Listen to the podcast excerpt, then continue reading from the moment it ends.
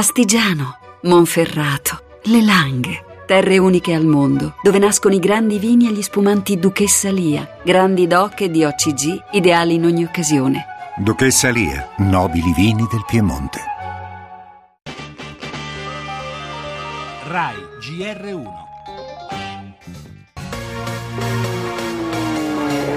È un grandissimo Valentino Rossi, va a vincere davanti a Andrea Dovizioso con la Ducati. È stata una delle, delle gare più belle, però è solo la prima. Avere tre italiani sul podio è una cosa figa, poi ha vinto anche la Ferrari, no?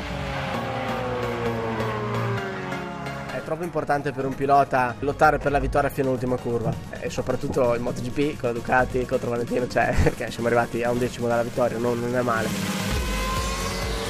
Tutti al muretto per salutare Sebastian Vettel. Sebastian Vettel riporta la Ferrari al successo, vince il cavallo. Sì ragazzi! Oh, grazie, grazie, grazie! Dai, forza Ferrari!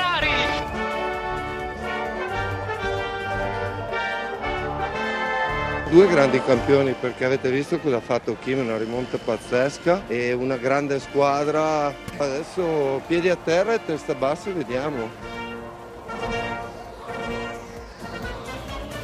Risuona il nostro inno da Sepang allo Sail, dalla Formula 1 alla MotoGP. La domenica magica dei motori italiani coinvolge ed entusiasma anche i non appassionati. Come restare indifferenti alla Ferrari riportata alla vittoria dopo due anni da Sebastian Vettel? Come non essere contagiati dal suo entusiasmo? Come non festeggiare l'ottimo quarto Raikkonen, protagonista di una spettacolare rimonta? E poi il podio tutto italiano della MotoGP non accadeva dal 2006 e anche allora c'era il solito ragazzaccio terribile, Valentino Rossi, che questa volta su Yamaha sale sul primo gradino. A 36 anni. Dal secondo e dal terzo posto risplendono le nostre Ducati, i nostri Dovizioso e Iannone. Il segreto del successo? La concretezza dei campioni. È solo la prima gara, dice il dottore. Rimaniamo con i piedi per terra all'invito del team principal Ferrari. Maurizio arriva bene.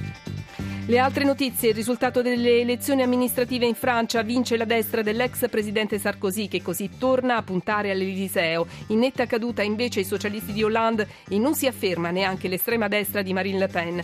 Parleremo anche della marcia contro il terrorismo a Tunisi. In migliaia sono scesi in piazza all'urlo non abbiamo paura. Tra i leader presenti anche Renzi che oggi però sarà alle prese con la direzione PD e con la resa dei conti interna al partito. Parleremo anche di uno storico dirigente del Partito Comunista Pietro Ingrao oggi compie 100 anni. La cronaca in giornata alla conferenza stampa di Raffaele Sollecito dopo la sua assoluzione e quella di Amanda Knox. Vi racconteremo anche del vademecum di un vescovo per fermare gli inchini e i boss, il cinema con l'ultimo film della Disney con Mary Streep Into the Woods e oltre ovviamente allo sport.